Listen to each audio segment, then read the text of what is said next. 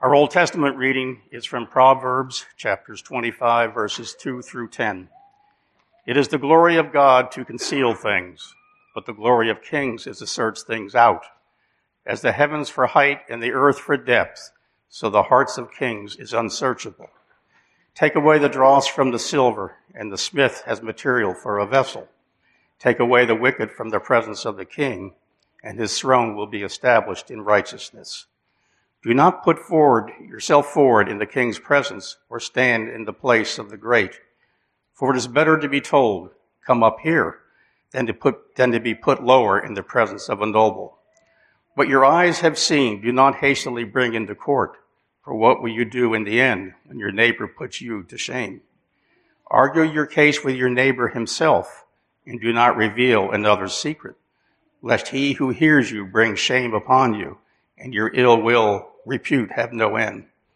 This is the word of the Lord. The epistle reading is from uh, Philippians chapter 3, verses 1 through 3. Finally, my brothers, rejoice in the Lord. To write the same things to you is no trouble to me and is safe for you. Look out for the dogs. Look out for the evildoers. Look out for those who mutilate the flesh. For we are the real circumcision who worship by the Spirit of God and glory in Jesus Christ and put no confidence in the flesh. This is the word of the Lord. Thanks be. Our Holy Gospel reading this morning is from Luke chapter 14, verses 1 through 14. The Holy Spirit, glory to you, O Lord. Our Sabbath, when Jesus went to dine in the house of a ruler of the Pharisees, they were watching him carefully. And behold, there was a man before him who had dropsy. And Jesus responded to the lawyers and Pharisees, saying, Is it lawful to heal on the Sabbath or not? But they remained silent.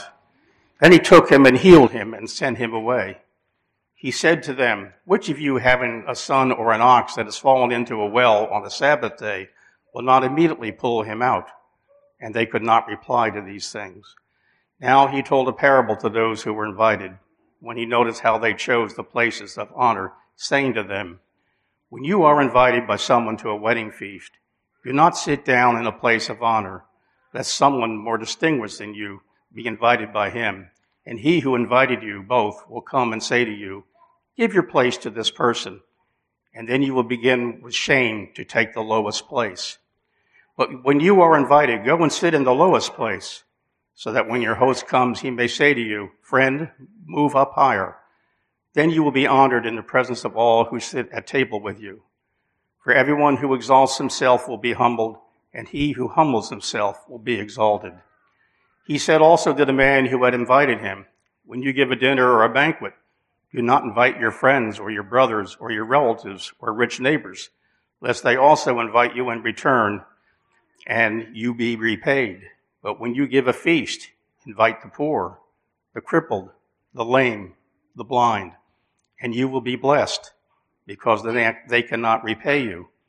You will be repaid at the resurrection of the just. This is the gospel of the Lord. Praise to you, O Christ. So if you're visiting with us this morning, we are working our way through uh, Paul's letter to the Philippians, and we are, I guess, I don't know, I didn't count verses, uh, but we're about halfway through because we're going to start chapter three uh, today. And uh, chapter three, verses one through three, is the text we read it this morning. Uh, it starts off uh, pretty simple, rejoice in the Lord, and then it gets confusing real fast. And so let's talk about uh, what it is that makes it confusing. At least to my mind, I, I'm confused by it when I read it. The phrase for we are the circumcision is the crux of these three verses. We are the circumcision, Paul is saying. Paul is saying, I'm the circumcision, you guys are the circumcision to the church at Philippi. Uh, what does he mean by we are the circumcision? Circumcision is, uh, we're not going to talk about uh, the medical procedure here this morning. It functions in the Bible as the covenant sign that God gave his people in the Old Testament. God told them, I'm going to be your God. He chooses Abraham, makes a relationship with him and says to Abraham, I'm going to be your God. You're going to be my guy. And the sign of this relationship is all of your males in their flesh are going to have the sign of circumcision. And this is going to be an eternal sign.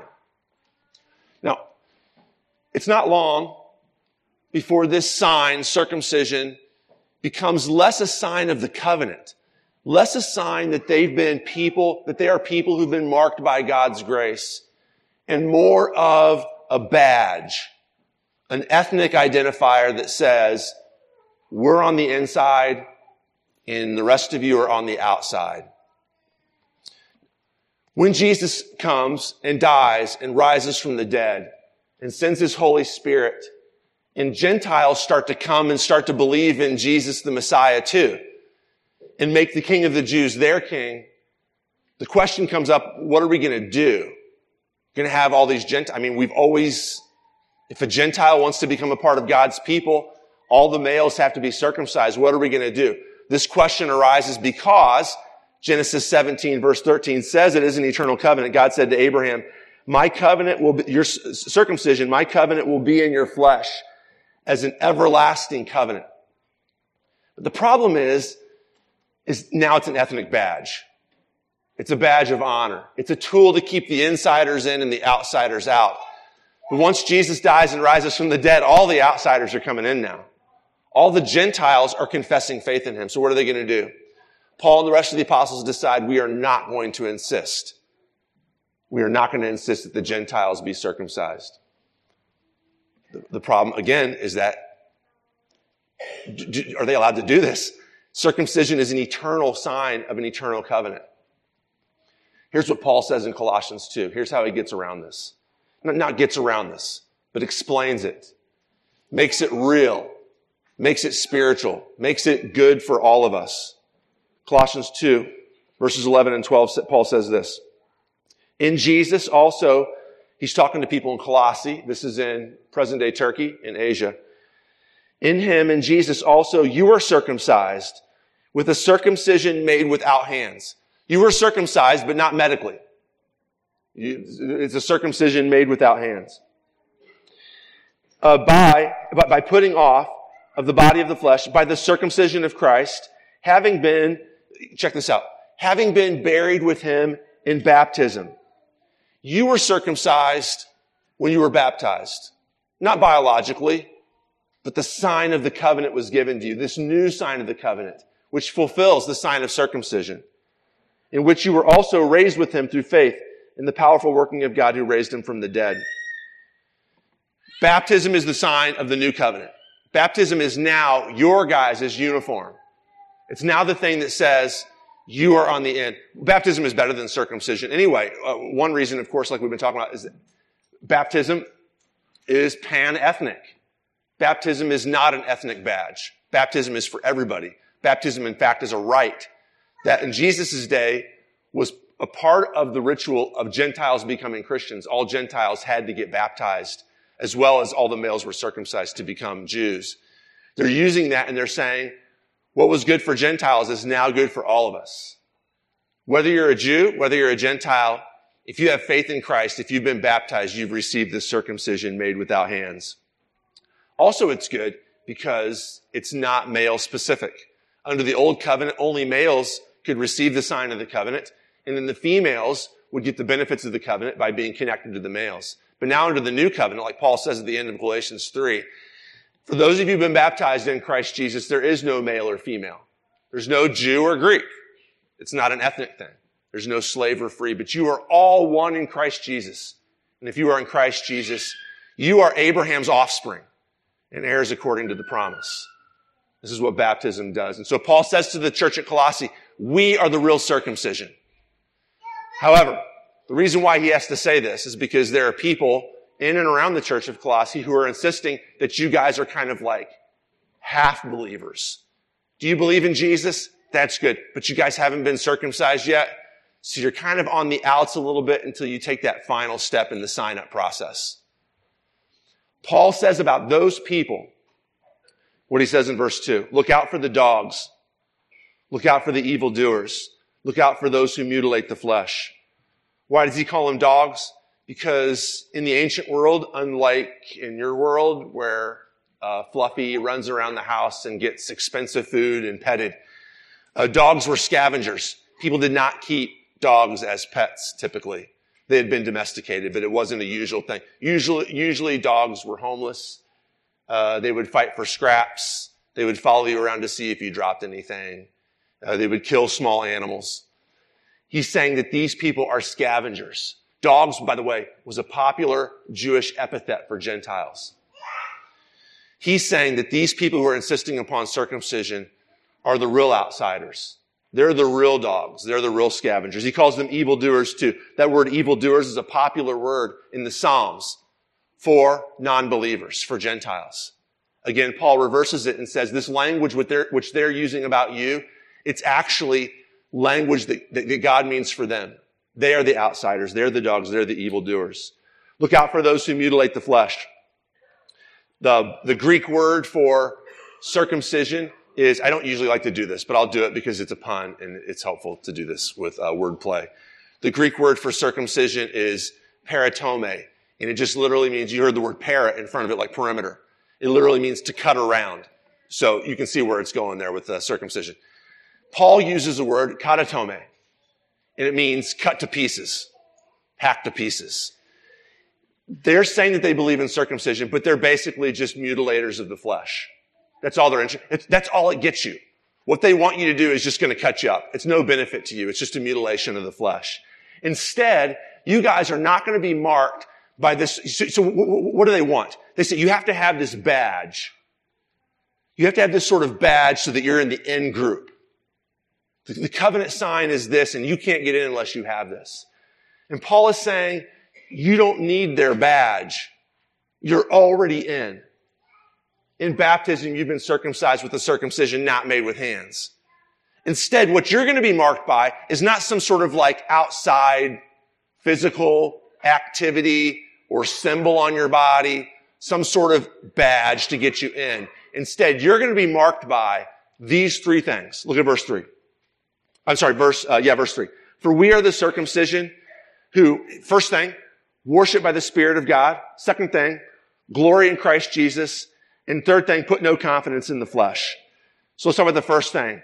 We as Christians, we as followers of Jesus are marked by the, we are those who worship by the Spirit of God. Now the word worship there is not like the specific, like corporate worship, like what we're doing right now. It's broader. It includes this, but it's almost like, it's, it's the sense in which all of your life is worship. Whether you eat or whether you drink or whatever you do, Paul says in Corinthians do all the glory of God. That's the word that worship is used here. This sense that everything that you do is to be done in the power of the Spirit of God. What does that mean? What does that mean that you live your life before God by the Spirit of God? You can do all this outwardly, right? You get up in the morning and you put your pants on. You can do that on your own if you want. You can show up at church on your own. You can read your Bible on your own. You can do all sorts of good deeds to help other people out on your own. You can do mercy ministries on your own. You can go to community group and you can do it on your own. But we, those who are connected to God by the power of the Spirit are those whose hearts are convinced that Jesus is risen from the dead. The Holy Spirit has convinced your heart that when He died, He died for your sins. This isn't something that you can do on your own. You can't by your own reason or strength believe in Jesus Christ, your Lord, or come to Him. It's the Holy Spirit who calls you by the gospel and enlightens you with His gifts and sanctifies and keeps you in the true faith. Only the Holy Spirit can make this really worship and not just something that you do because you signed up for this once a week social club that you got to show up and pay your dues and check in and say hi to people. And if not, the pastor's going to come to your house and visit you and check on where you're at. This is, this is your connection to God, not just this service, but your whole life as a believer is connected to God by the Holy Spirit. That's what will mark you as different. You aren't, this isn't about a sign that you have in your flesh. This is not about a badge that you have. This is about what God has done to you by putting you into a relationship with himself by the Holy Spirit. Second thing, done for the glory of Christ Jesus. The word, the ESV translates it glory. Actually, in Greek, it's literally the word boast or brag. Those who brag in Christ Jesus. What do you brag on? What do you want to talk to people about when you're having a conversation with them and you get an opening to talk about what you care about? What is it that you're posting on Facebook that you think, I want everybody else to see this so they kind of, so they got kind of get a glimpse of where my life is at? You know, best case scenario where my life is at. What is it that you're boasting about? Is it your kids or your grandkids? Is it about, is it about your hobbies? Is it about golf? Is it about your job, the things that you've accomplished? Is it about the house that you have or the way that your yard works or the dinner that you made for yourself? What are the things that you're like, I need people to know about this? For believers, it's Jesus. Jesus is the one that we boast about. Jesus is the one that we brag about. When there's a quiet, empty spot in the conversation and we get a chance to stick our toe in, it's Jesus that we want to talk about. It's not Jesus that we're like, oh man, I better keep that quiet. I hope that doesn't come up today at work. That, no, no, it's Jesus that we are so proud of. It's Jesus that we glory in. This, of course, is a work of the Spirit, right? You can't be proud of some guy who got committed, who, some guy who was executed for a crime he didn't commit 2,000 years ago. You can't be proud of that unless the Holy Spirit is telling you that's the most important thing in the universe. I'm not saying that you got to post memes about Jesus on Facebook. I'm not saying that you have to interrupt every conversation at work and talk about Jesus. I'm not saying there's an appropriate time and place to do that. But I'm saying that your heart should bulge up and leap at the thought of Jesus. It should be the thing that even if it's not an appropriate time to say it out loud at the moment, for instance, you're watching a movie and in the middle of a theater or you're at dinner and somebody's talking to you about their son's baseball game, at least your heart should be thinking about it. That's where your heart should be. Not as a command. Paul's not saying this is a command. He's saying this is you. This is your identifier. Not a physical badge, not an activity, but your heart boasts about Jesus. And then the third thing flows right out of this and puts no confidence in the flesh. Again, he's talking about circumcision, right? This is not something that you wear. It's not a badge. Look, look, if you, if you come to me and you say, Aaron, are you married? I wouldn't say, yes, I, I have my wedding certificate at home. Let me run and get it to you. And show you. No, I would actually just introduce you to Angela, right? Like, I, I wouldn't say, like, if you said, hey, uh, who are your kids?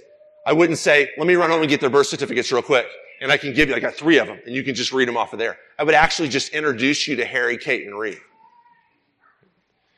I wouldn't say, all of our relationships, my relationship with you guys as friends is not based on some sort of certificate or outward sign or some sort of, sort of badge or activity that I do to prove it's in this relationship. That's what verse three is about. You are not the people who are marked by yourself or anything about yourself or anything in yourself. You are marked by this cosmic, eternal, most important relationship that you have with the Almighty God through Jesus Christ by the power of the Holy Spirit. That's who you are. You don't need circumcision.